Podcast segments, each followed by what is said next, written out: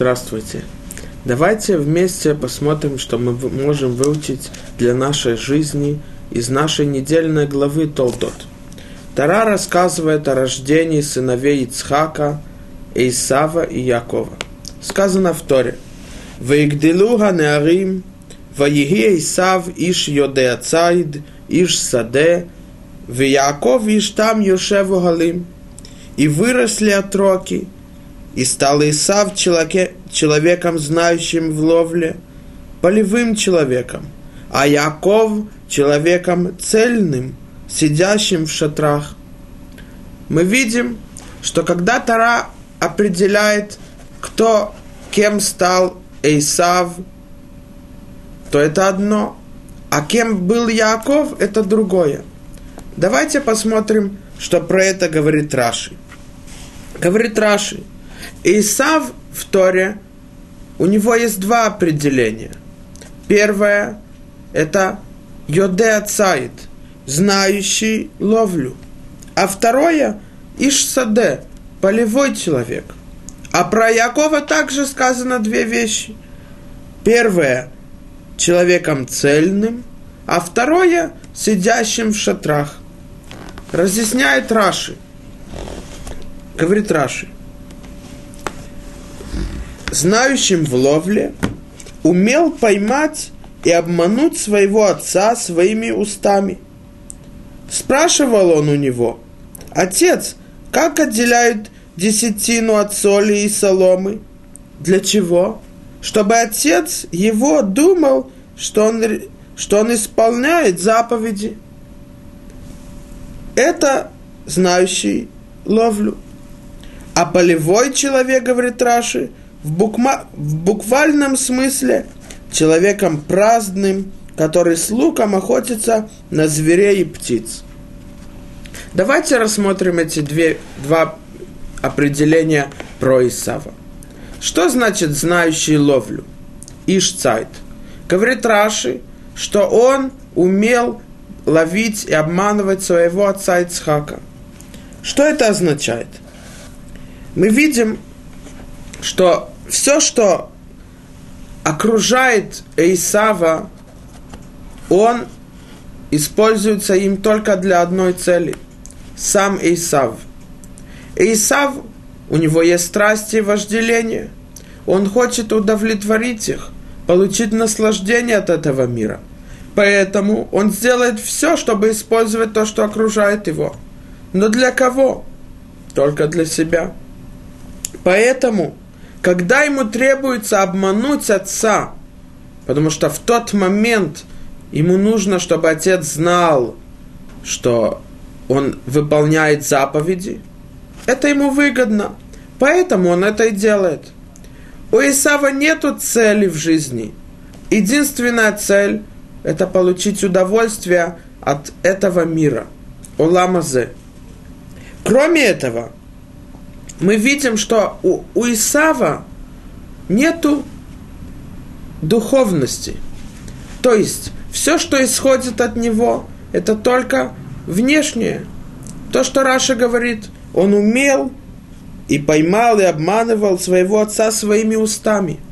Все, что исходит, каждый поступок его, нет этому смысла и объяснения. Это только для одного – получить наслаждение – тот момент ему выгодно, чтобы Ицхак думал, что он выполняет заповеди, он это будет делать. Мы видим, что у Исава есть только одна цель в жизни – это получать наслаждение в этом мире. Продолжает Раши говорит так. А что значит полевым человеком? Говорит Раши Ишбател, то есть в буквальном смысле человеком праздным – что значит Ишбатель?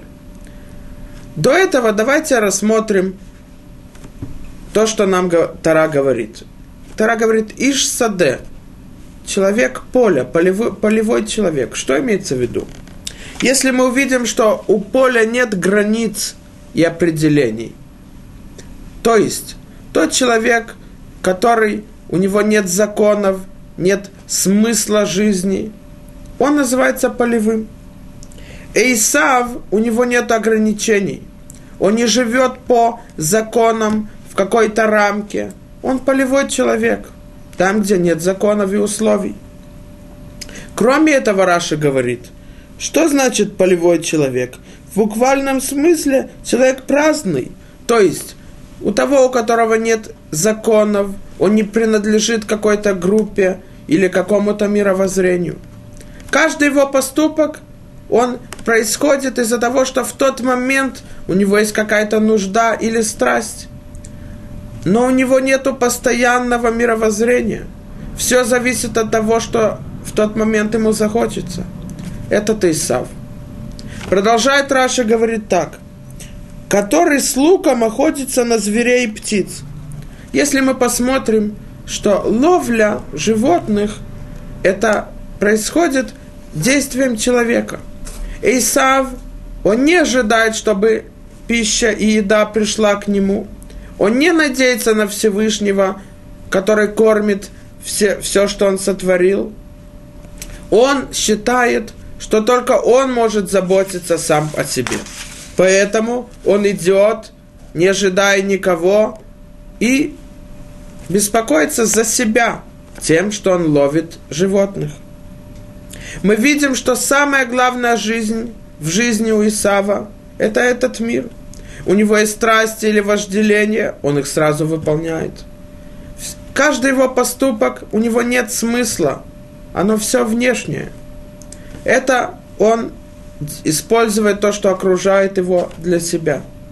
А также у него нет законов и рамок и ограничений. Единственный закон у Исава – это когда у него появляется какая-то страсть, тава, он сразу должен ее выполнить. Давайте мы посмотрим то, что Раша говорит про Якова. Яков выходит из Торы, так как объясняет Раши, совсем противоречия Исаву. Тара говорит так. Яков Иштам, то есть он цельный, прямодушный. Что имеется в виду? Говорит Раши, он не искушен во всем этом. У него что на сердце, то на устах. Исав не так, как Яков. У Исава цель в жизни – это этот мир. Его задача выполнить то, что ему требуется в этот момент. Яков нет. Его цель – это следующий мир. А этот мир Яков использует для следующего мира. И так сказано в Месилат Ишарим, что Аулама зе домеле праздор. Этот мир похож на коридор. А следующий мир – это то место, та комната, в которой сидит сам царь. Аткена цмихобе проздор, кидеша ты конесли траклин. Подготовь себя в коридоре для того, чтобы ты смог и заслужил зайти в ту комнату, где сидит царь Траклин. Этот мир мы используем для того, чтобы подготовиться к следующему. Это Яков. Каждый его поступок, и каждая его мысль, и каждое его действие – это использовать то, что окружает его, не для себя, так как Исав, а для того, чтобы выполнить волю Всевышнего – то есть подготовить себя к следующему миру. Когда Раши говорит, он не искушен во всем этом, имеется в виду так, как Исав. Когда у человека есть одна мысль или какое-то мнение, то другие мнения, другие мировоззрения других людей его не интересуют. Он идет только по своему пути. И Исав у него только один путь. Это этот мир – а у Якова это следующий мир. Этот мир – это не цель, а он ее использует для следующего. Следующий мир – это цель. Кроме этого, мы видим еще одну разницу. Про Исава сказано, что у него все на устах, все внешнее. А Якова, говорит Раши, у него что на сердце, то на устах. Все, что Яков думает, все его мысли – это его действие. Что имеется в виду? И Яков не хочет сделать впечатление для других. Он не хочет понравиться другим. Единственное, что он хочет сделать, это понравиться Всевышнему. А Исав, у него нет ничего внутреннего, ничего духовного. Его задача это окружающее. Все, что окружает его, понравится другим, соблазнить других, сделать впечатление на других. Яков это не так. Все, что у него в сердце, то и на устах. Продолжает Раши говорит так. Того, кто не навострился обманывать, называют цельным. Там. Что значит там цельный? Имеется в виду так. Вся истина Якова, вся его жизнь, это жить по законам Всевышнего. Идти по пути Эмет, путь истины. А Исав – путь лжи, путь обмана. Исав не выбрал правильный путь. Он выбрал путь лжи. Про тот путь, который сказано в Торе. И не нотен лефанехо это хаим, это тов, это мавет, это ра. Я даю перед тобой возможность выбора, нам говорит Всевышний. Выбор жизни, добра и выбор зла – это выбор смерти. Исав, несмотря на то, что он родился в доме Ицхака, и также он рос в доме Авраама Вину, его дедушки, все равно он выбрал путь обмана, путь, который приводит к смерти. А Яков осознал и понял, какой правильный истинный путь. Поэтому он выбрал путь жизни. Это следующий мир. Продолжает Раши говорит, Яков Йошев Олим, сидящий в шатрах. Что это за шатры? Говорит Раши, шатер Шема и шатер Эвера. Якова Вину, он не так, как Исав. Исав, он полевой человек, у него нет границ. А шатер, он ограничен. У него есть границы, есть стены. Какие шатры идет речь? Говорит Ункилус. В Яков гвар шалим мишамеш бет улпана. Яков цельный человек, изуча, изучающий Тору в Ешиве. Ешива Шем Эвера. Там изучал Яков Тору. Он осознал, что в этом мире он должен выбрать путь Творца. По тому пути, которому шли Ицхак, его отец, и Авраама Вину, его дедушка. Поэтому он сидит в Ешиве, изучает Тору. С помощью этого изучения он может осознать истину в этой жизни. Кроме этого, он подчинен законам Торы.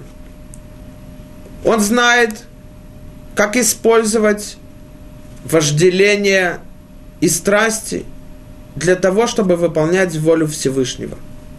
А Исав это не знает. Он не ограничил свои страсти, а, е, а поэтому это приводит его к смерти и к страданиям. Кроме этого, Исав, так как сказано дальше, как мы увидим, в тот день, когда умер Авраама Вину, то Ицхак приготовил, то Яков приготовил Ицхаку блюдо. Так как Ицхак не мог готовить блюдо, он скорбится о смерти отца, то один из законов Торы, чтобы для скорбящего, для Авел, после смерти его родственника, его близкого, ему готовили еду. То что делает Исав? Говорит нам Тара. Ваяков натан лейсав лехем унизида дашим, вайохал, ваешт, вайоком, ваелех, ваивез Исав это бихора. А Яков дал Исабу хлеб и, и назид, и тот ел и пил и поднялся и ушел. Говорит Рамбан, вся жизнь Исава, она не постоянная. У него нет постоянности идти по одному пути, а по его страстям, по его вожделениям. В какой-то момент ему нужно поесть, он поел. Потом ему нужно было попить, он пил. Потом он должен был подняться, он поднялся. Уж, уйти, он ушел. Вся его жизнь, она непостоянная. Она зависит от его страсти. А Яков, он сидит в шатрах. У него есть постоянность. Он изучал Тору в шатре у Шема. Он почувствовал, что ему уже недостаточно. Ему нужно еще узнать, получить больше знания, как жить в этом мире. Он пошел в Ешиву Эвера. У него есть постоянность. У него есть одна, один путь к, к одной цели. Это следующий мир. А у Исава нет постоянности. В этот момент у меня есть такая требованность, в этот момент такое вожделение. Сегодня я здесь, завтра я там. Так как лист, который летит из-за ветра. У него нет смысла жизни и цели в жизни. Мы здесь видим разницу между Исавом и Яковом. Но не только противоречие между ними, но также противоречие между тем миром, который каждый из них представляет. Исав представляет этот мир, а Яков – будущий мир. И это сказано в Мидраше. Тара нам рассказывает о том, когда Ривка, мать э, Якова и Исава, она была беременна ими, то она почувствовала страшную боль. Необычную. Рассказывает нам Тара. И сталкивались дети в ее недре. И сказала она, если так, зачем же я? И пошла она вопросить Господа. И сказал Господь ей, два племени в чреве твоем и два народа. И так далее. Говорит нам Мидраш. Что значит два племени и два народа? Рассказано в Мидраше так. Народ на Лашона Кодыш это Гой. То, когда мы увидим на Лашона Кодыш, как Тара нам говорит, Шней Гоим бевитнех. Гоим – два народа. Говорит Мидраш, не имеется в виду только сказать в простом понятии два народа – а сказать, что каждый из них гордится своим народом. То есть, говорит Мидраш так. Шней гоим бевитнех, шней геэй геим. Два у тебя зародыша, которые гордятся своим миром. Яков гордится будущим миром. Мидраш это говорит, Зе мидгае беоламо. Яков гордится своим миром, а Исав гордится своим царством. Объясняет один из мудрецов Торы Эц Йосеф. Почему про Якова сказано, что он гордится своим миром, а про Исава он гордится своим царством, а не так же, как Яков своим миром? Он говорит так. Яков гордится этим миром. Почему? он может использовать его для того, чтобы подготовить себя к своей цели, то есть следующий мир. У него этот мир не постоянный, а так, как говорит Месилат Ешарим в первой главе, что когда человек использует все, что окружает его, и оно было сотворено Творцом для того, чтобы он мог приблизиться к нему, тогда он сам возвышается и возвышает все, что вокруг него – этот мир не цель. Но Якова Вину гордится этим миром, потому что он может подготовить себя к следующему. А Исав, он гордится своим царством. Что имеется в виду? Этот мир, у него царство в нем, он постоянный, он не стремится к следующему. Все, что здесь, это и есть цель. Мы видим, что каждый из них представляет каждый другой мир – Исав – этот мир, а Яков – следующий. Давайте мы это рассмотрим. Как мы должны стараться и как мы должны выучить от Исава и от Якова для того, чтобы мы сделали правильный выбор и ни в коем случае не ошиблись в нем и не выбрали тот мир, который мы не должны. Дальше в Торе рассказано так. Говорит нам Тара.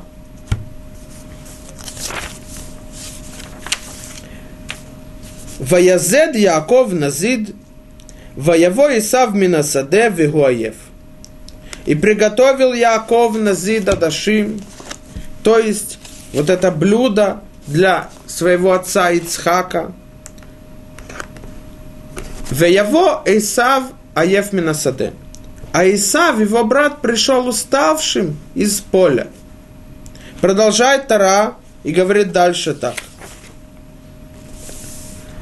Вайомер Исав Иль Яков – Халитени намина адома адома зе. Кеаеф анохи. Алкен караше мой дом. И сварил Яков варево, и пришел Исав с поля, а он устал. И сказал Исав Якову, корми же меня от этого красного-красного, ибо устал я. Потому нарек ему имя Эдом. Здесь спрашивается четыре вопроса. Первый вопрос. Что означает «воезет»? Ваязет, говорит Раши, это другое слово на лашона койдеш, слову сварил. Он сварил Яков. Но почему Тара тогда не, напис, не написала сварил Яков, а написала другим словом ваязет? Кроме этого, если мы посмотрим в Торе два раза а, сказано, что Эйсав вернулся, когда он был уставшим. Первый раз сказано, и пришел Исав с поля, а он устал. А второй раз, когда Исав обратился к Якову и потребовал, чтобы он накормил его от этого, от этого блюда, то он тоже сказал, почему накорми меня, ибо устал я. Из-за чего Тара два раза рассказывает, что Исав был уставшим. Кроме этого, ведь если Исав был уставшим, то почему он требует, чтобы Яков его накормил? Если он уставший, он должен был лечь и отдохнуть, а не есть. А кроме этого, почему в Торе сказано, поэтому нарек ему имя и дом, из-за того, что он потребовал, чтобы Яков его накормил этим красным блюдом, из-за этого его называли Эдом, то есть красный. Почему? Мне кажется, что нужно объяснить это так. Есть еще одно место в Торе, в которой упоминается это слово «ваязед». То есть, здесь понятие «ваязед» первым взглядом – это «сварил». Так ли это? Если так, почему Тара не написала напрямую «воевошел Яков» и «сварил Яков»? Почему Тара использует другое слово? В книге Шмот, главе Ятро, рассказывает Тара о том, как Ятро пришел после того, как он услышал о все чудеса, которые произошли с евреями после выхода из Египта. Моше Рабейну ему рассказал то, что произошло. И тогда Ятро говорит следующее. И сказал Ятро, Благословлен Господь, кто спас вас от руки Мицрайма и от руки Паро, кто спас народ из-под руки Мицрайма. Ныне познал я, что велик Господь превыше всех сильных, ибо то, что злоумыслили на них, обрушилось. Это сказано в Торе злоумыслили Бедавара Шарзаду Алехем. Тот же корень. Вайозад, а там заду. Говорит Рашар Ширш, один из мудрецов в Германии 200 лет тому назад, что значит вайозад? Говорит Рашар Ширш так. Корень Зайн Вав Далет, Зод, Заду, похоже на сод, на секрет, на внутренность человека, на более глубокую мысль, и смысл поступка. Чем удивился Итро? Итро увидел, что египтяне были наказаны тем, что злоумыслили против народа Израиля. То есть, несмотря на то, что они не говорили их мысль злую, что они хотели уничтожить евреев и не позволить им, чтобы они служили Творцу, Они думали, что все поймут и посчитают, что они это делают из-за ненависти, из-за злости. Но по-настоящему секрет их поступков был уничтожить и не позволить евреям служить Творцу. То мы видим, что слово «ваязед» означает внутренность, секрет поступка, глубокое объяснение и смысл. Нужно сказать здесь также.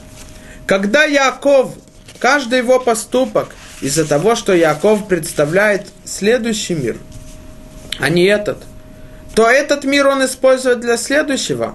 А если так, то каждый его поступок ему есть смысл, объяснение. Яков не просто так сварил это блюдо, есть этому объяснение, и это говорит Раши. Привыходит Раши и говорит в нашей главе так. И сварил, говорит Раши так. В, в тот день умер Авраам, чтобы ему не видеть, как Исав, его внук, ступит на путь зла. Продолжает здесь Раши говорит так. Почему именно он приготовил Яков, а не Ицхак? И Яков варил чечевицу для первой трапезы скорбящего. Почему именно чечевицу? Потому что чечевичное зерна напоминает колесо, а траур есть колесо, вращающее в мире, и рано или поздно он коснется каждого. А еще сказано в море, трактат Баба Батра, как у чечевицы нет рта, то есть выемки, так и у скорбящего нет, нет рта, ибо ему запрещено разговаривать. Первый, кто начинает говорить скорбящим, это те, которые приходят навещать его то каждый поступок Якова у него есть смысл. Это не просто так. Поэтому в тот день Яков сварил эту чечевицу, это, это, это, это блюдо. Гмара в Масехат Баба Батра рассказывает нам так. Что произошло, когда пришел Исав с поля? Говорит Гмара, Амар Раби Йоханан, сказал Раби Йоханан, Хамеш авирот авар ото раша биото йом. Пять грехов согрешил тот злодей в этот день. Баль на араме ураса. Первый грех, известно, что когда был кедушин, то есть была помолвка между мужчиной и женщиной, до того момента, когда была свадьба, когда она полностью покидает дом отца и переходит в дом мужа, то она все равно запрещена остальным. И тот, который она согрешила с ним, они наказаны скилой, забрасывают их камнями. Потому что она уже считается даже до свадьбы, до хупы, как замужняя женщина. Поэтому Исав согрешил, что в тот день он пришел к той девушке, которая была Меураса, которая считалась замужней. Второе, говорит здесь Раби Йоханан, «Вараг это нефиш». Исав убил какую-то душу, убил человека. Пролитие крови. Векафар бейкар и отрицал, что Всевышний сотворил мир и что Всевышний руководит всем. А кроме этого, четвертое, векафар бетхията митим. Он утверждал, что мертвые не оживут после прихода Машеха. А пятое, вешат эт хабихора. Он обсмеял и унизил свое первенство. Мы видим, что когда Тара два раза повторяет и говорит, что Исав был уставшим, не имеется в виду, что он был уставший, а имеется в виду то, что сказано в Перкея, вот, авира горерет авира. Когда человек согрешил, то он спустился в своей духовности, и поэтому его тянет заново согрешить. И это то, что говорит Ункилус. Что такое аев? Это не уставший, это мишалгей, то есть мит аве, тот, у которого есть страсть, вожделение, Исав согрешил пять страшных грехов, то он продолжает его тянет к своим страстям, к своим вожделениям. Это имеется в виду Аев. И это объясняет, почему он попросил именно эту еду, которую приготовил Яков, а не чтобы Яков ему приготовил кровать, чтобы он поспал и отдохнул. У него в тот момент была страсть к еде, и он должен ее выполнить, так как мы видим, что Исав идет по этому пути, его цель это этот мир. Исав, когда он видит это блюдо, он не так, как Яков, смотрит внутренность, объяснение, смысл этого, а он смотрит на то, что на внешний вид. Как он сказал ему? Корми же меня от этого красного-красного. Он не спрашивает, что здесь происходит, почему ты это сварил. Его страсть – это и есть его цель. Поэтому ему не важно смысл какой-то вещи, а ему важно именно использовать это, внешность его. Все у него на устах. Поэтому он требует именно накорми меня из этого красного. Почему Тара назвала его Эдом? Из-за того, что он потребовал съесть это красное блюдо, которое приготовил Яков. Ответ этому сказано в посоке дальше. Говорит нам Тара, Вайомер, Як... Вайомер Яков, Миха кайомет бехоратхали, продай мне в этот день твое первенство мне. Говорит Тара, Вайомер Исав, Хине анохи олех ламуд, велама лиза бехора. Вот я в конце концов умру. Для чего мне это первенство? Я тебе продам. Говорит Тара, Вайомер Яков, Хишавали кайом, Ваишавало, Ваимкор эт бехорато Яков. И сказал ему Яков, поклянись мне сегодня – и Исав поклялся ему и продал свое первенство Яков. А дальше Тара рассказывает, что после этого а Яков дал Исабу хлеб и варево чечевичное, и тот ел и пил, и поднялся и ушел, и презрел, унизил Исав первенство. Исав настолько унизил, обсмеял первенство, что он готов был отдать его за какую-то похлебку, за какое-то блюдо красное. И это говорит Сфорно. Почему его называют названием э, цвета это, этого блюда? Говорит Сфорно так. Кшерауша колкахит макерле милахто анифседет, ашерлоки тората адам, отшелоки и кир бенезид киим бециво.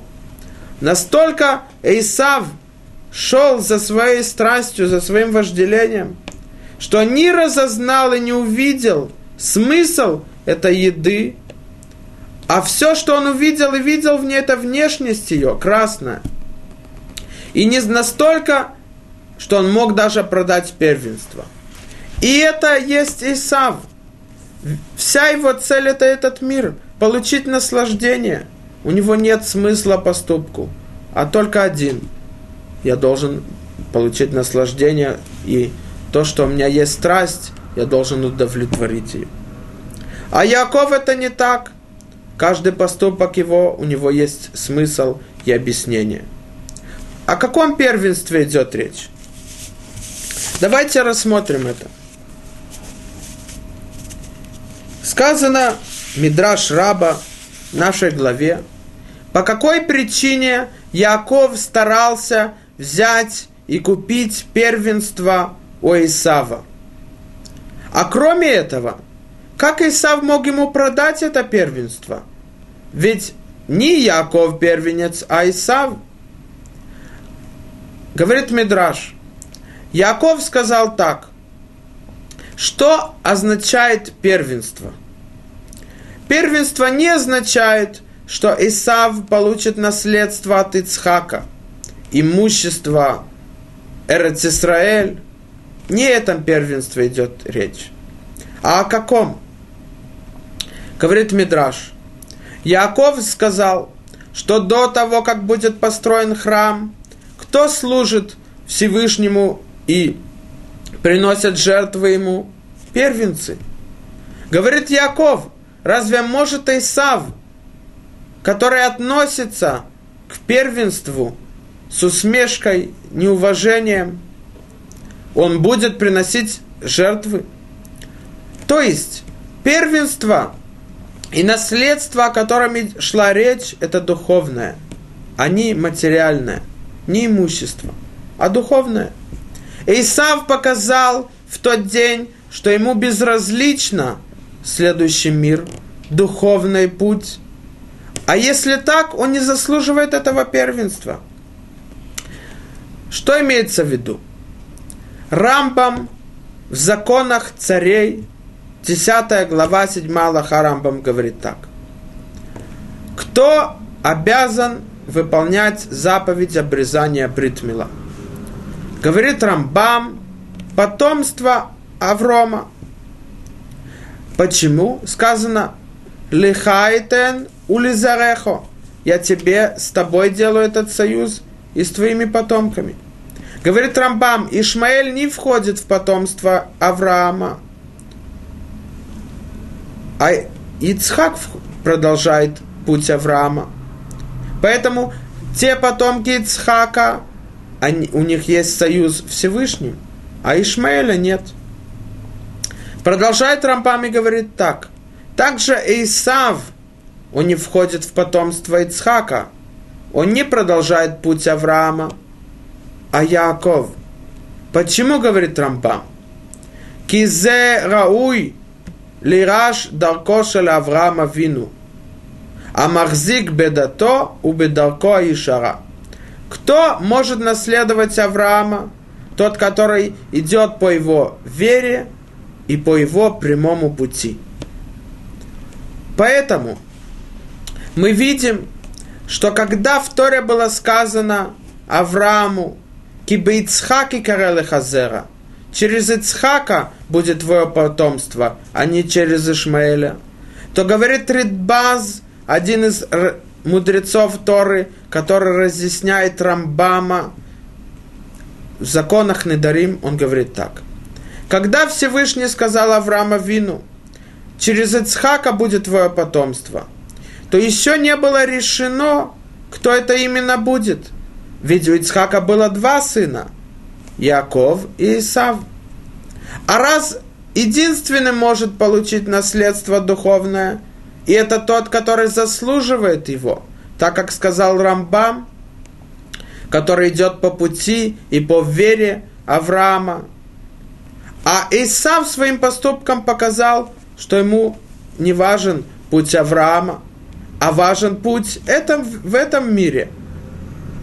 Поэтому этим он сказал, я не заслуживаю получить это духовное наследство. Не о материальном идет речь, а духовно. И несмотря на то, что он был первенцем, но не шла здесь речь, кто первенец, тот получает, а тот, который заслуживает, тот, который идет и верит в путь Авраама и последует ему, тот получает это наследство. Первенство имеется в виду тот, который будет служить Всевышнему в храме, находиться в том месте, с помощью которого в наших сердцах мы приближаемся к Всевышнему. Поэтому Яков показал, что ему важно получить это духовное первенство. Он сделал выбор, и он хочет быть тем, который идет по пути Авраама и своего отца Ицхака. Поэтому, говорит Мидраш, в тот момент, когда Яков сказал Исаву, ты не заслуживаешь получить первенство, потому что ты не идешь по пути наших отцов. Заслуживаю я, тот, который представляю будущий мир, а не этот мир, как ты. Поэтому, говорит Мидраш, в тот момент Всевышний сказал ангелам Михаил и Гавриэль, пишите, первенство переходит Якову. И он будет продолжителем пути Авраама, от которого выйдут 12 колен, тот народ, который получит Тору. Поэтому, когда Ицхак говорит благословление Эйсаву, он говорит так. Виштахаву леха бней и мехо. Тебе будут поклоняться сыновья твоей матери. Не сказано сыновья твоего отца. Мы видим, что Эйсав полностью потерял, и он не считается потомком Ицхака. А потомство Ицхака, оно через Якова. И это решилось, потому что он выбрал праведный путь, путь веры. Поэтому в Масехат Недарим, трактат Недарим, который разъясняет все законы обетов, на странице 31, 31, сказано в Мишне так. Анодер мибней Авраам мутар беовдей кохавим. Веасур бевней Израиль. Тот, который запретил себе обетом получать какое-либо удовольствие и выгоду от потомства Авраама, то ему запрещено получать выгоду и удовольствие от потомков Авраама. А можно получать удовольствие и выгоду от гоев, от народов, которые не входят в наш народ. Говорит Гмара, также Ишмаэль не входит в потомство Авраама, потому что Всевышний сказал Аврааму, через Ицхака будет твое потомство. Кибе Ицхак и Карелы Хазера. Говорит Гмара, но ведь есть Исав. Ведь если Всевышний сказал Аврааму, что твое потомство будет через Ицхака, у Ицхака есть Исав, значит, также нельзя получать удовольствие и выгоду из-за этого обета – от Исава. Говорит Гмара, нет. Бейцхак вело кол Ицхак. Один у Ицхака, он будет потомком его, они все потомки Ицхака. И это потомство, и это первенство выбрал Яков, а потерял Исав. И это то, что говорит Рашбам. Почему его назвали, почему ему дали имя Эдом, говорит Рашбам так. Бишвиль то махар бехорато. Из-за того, что у него был голод, страсть голода, он продал свое первенство. Велешем бизайон каралокен. Тара его называет так, чтобы показать его и унизить его, его глупость. Шебишвиль махала дом махар бехорато, что только для какой-то красного блюда он продал первенство, которое означает духовное продолжение Авраама, и тот, от которого народ получит Тору. Мы видим здесь, что Эйсав, настолько он гордился своим миром, этим миром, что ему не было важно то, что будет в будущем. Настолько, что он сказал, «Ина анухи олех ламут, лама зали абихора». Вот я умру. Для чего мне это первенство? Нет продолжение после смерти. Самое главное – это эта жизнь. Получать наслаждение, удовольствие. И все. А Яков не так. Яков говорит, этот мир я использую для следующего. Не здесь цель. Этот мир, он временный. Но у нас есть возможность использовать его для того, чтобы подготовиться к настоящей цели.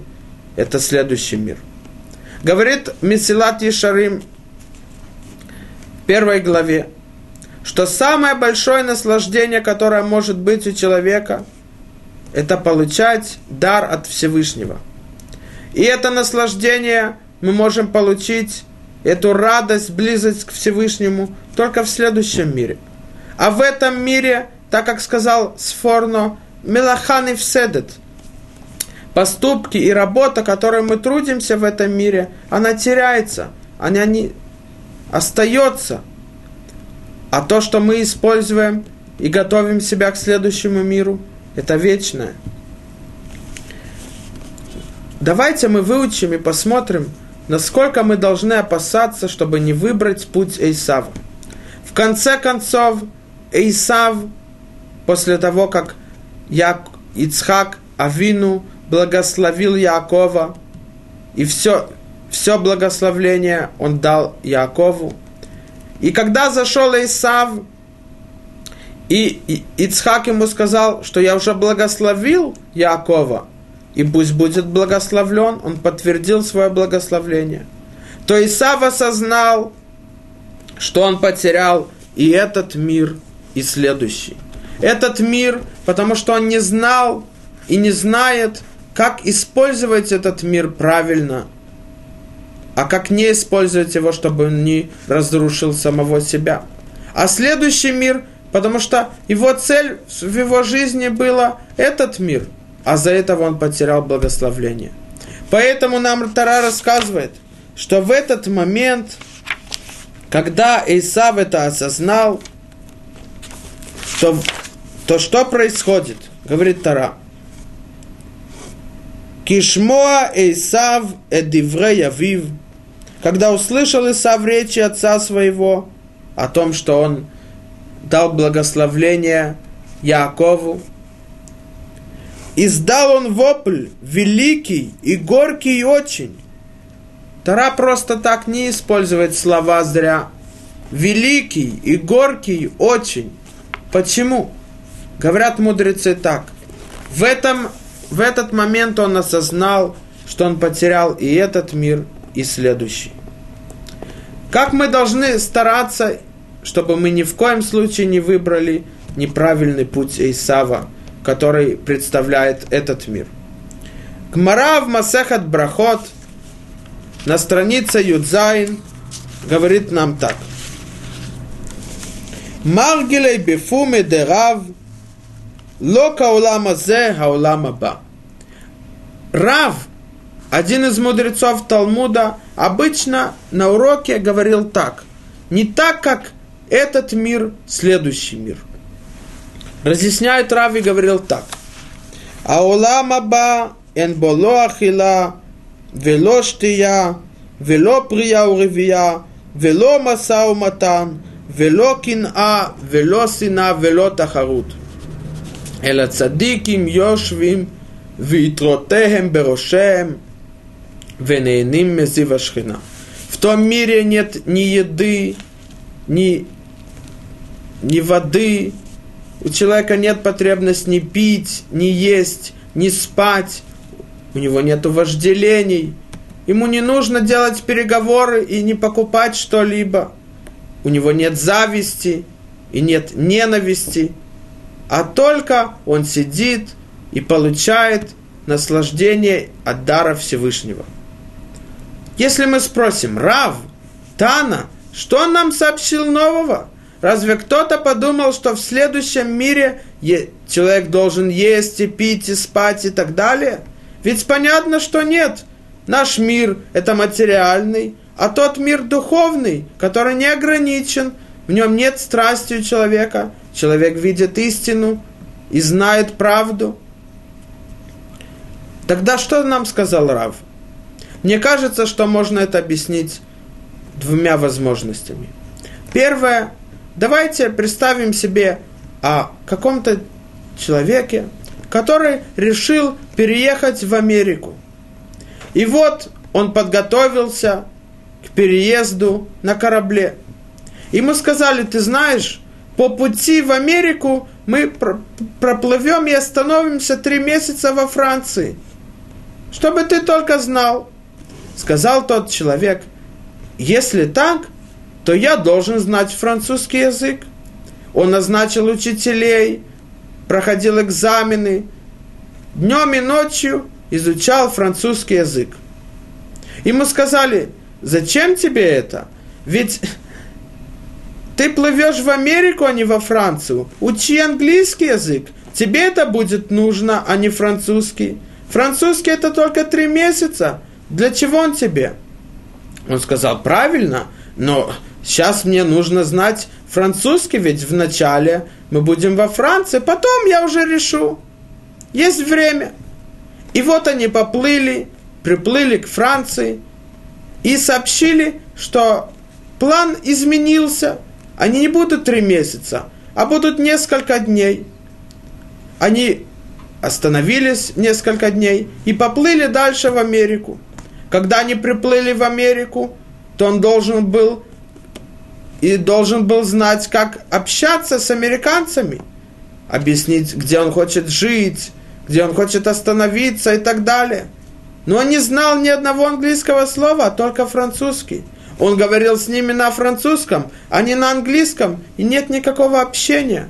И он сказал, если бы я знал, что только мне французский нужно будет два дня, разве я так трудился, столько потратил денег и время и сил, чтобы я знал французский, я бы всю силу потратил на то, чтобы знать английский язык. Также говорит Трав. Когда человек, тот, который не сделал правильный выбор в этом мире, так как Яков, а стремился только для этого мира, а не для следующего, когда он придет после 120 лет в тот мир, то он поймет, что зачем я трудился в том мире для еды, для питья, для сна, для разных вожделений. Я бы трудился то, что важно в этом мире, в будущем мире. И я потерял время и здоровье, и силы. Это первое объяснение. А второе, мне кажется, так мы видели, что Яков гордится этим миром, но не так, как цель этот мир, а как он использует его для следующего.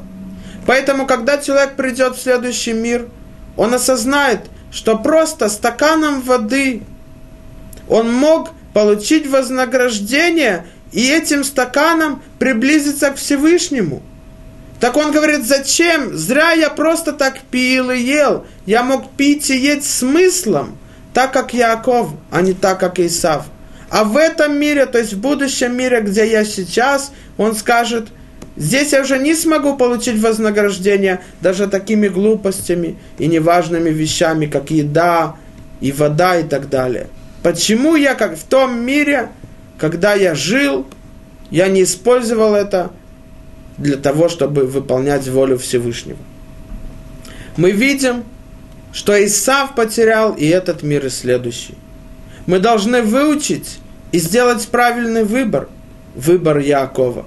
А Яков получил все, и этот мир, и следующий мир, и от него вышли тот народ, который получил Тору.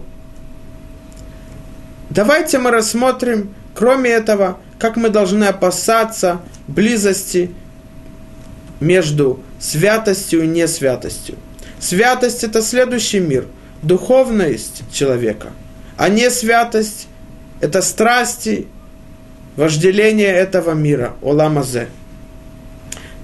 Хазаль говорят, что наш мир называется Алма де Шикра. Мир обмана, мир лжи.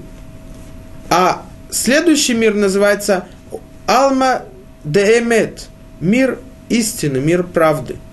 Что значит мир лжи? Когда мы смотрим на этот мир, то этот мир скрывает в себе истину, правду. А раз так, он называется мир лжи. Только когда человек стремится узнать истину, он к ней придет. Но первым взглядом скрывается истина и правда. А в животе у матери это мир истины. Почему?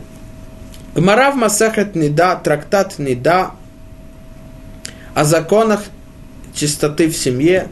Тара раска... Гмара рассказывает на странице Ламед Амудбет, 30 страница, что, что происходит, когда женщина беременна то написано, что ангелы изучают зародыша, и на нем, на его голове стоит свеча, и он видит от начала мира до конца, то мы видим, что это не просто так, а это и есть мир истины. А раз так, поэтому мы можем понять, что в тот момент, когда Исав и Яков, они были в животе у Ривки – то написано в Торе, что когда Ривка проходила около Ешивы, то Яков хотел покинуть, уйти от нее. А Исав то же самое, хотел покинуть, выйти от нее, когда она проходила между местом, в котором поклонялись идолам. Почему?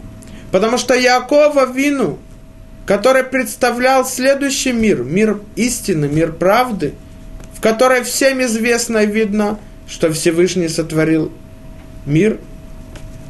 Яков знал, что ни в коем случае нет возможности, чтобы этот мир и следующий мир были вместе. Как человек, который выбрал следующий мир, он должен знать, что этот мир это не цель вообще. И это сказано в Гмаре трактат Мегила, шестая страница. Есть два города, Кейсария и Иерушалаим. Кейсария в этом городе римляне, они наслаждались.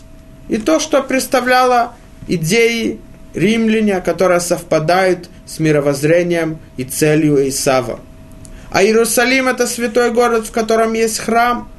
Этот мир представляет, это место представляет тот мир, который представляет Яков, следующий мир.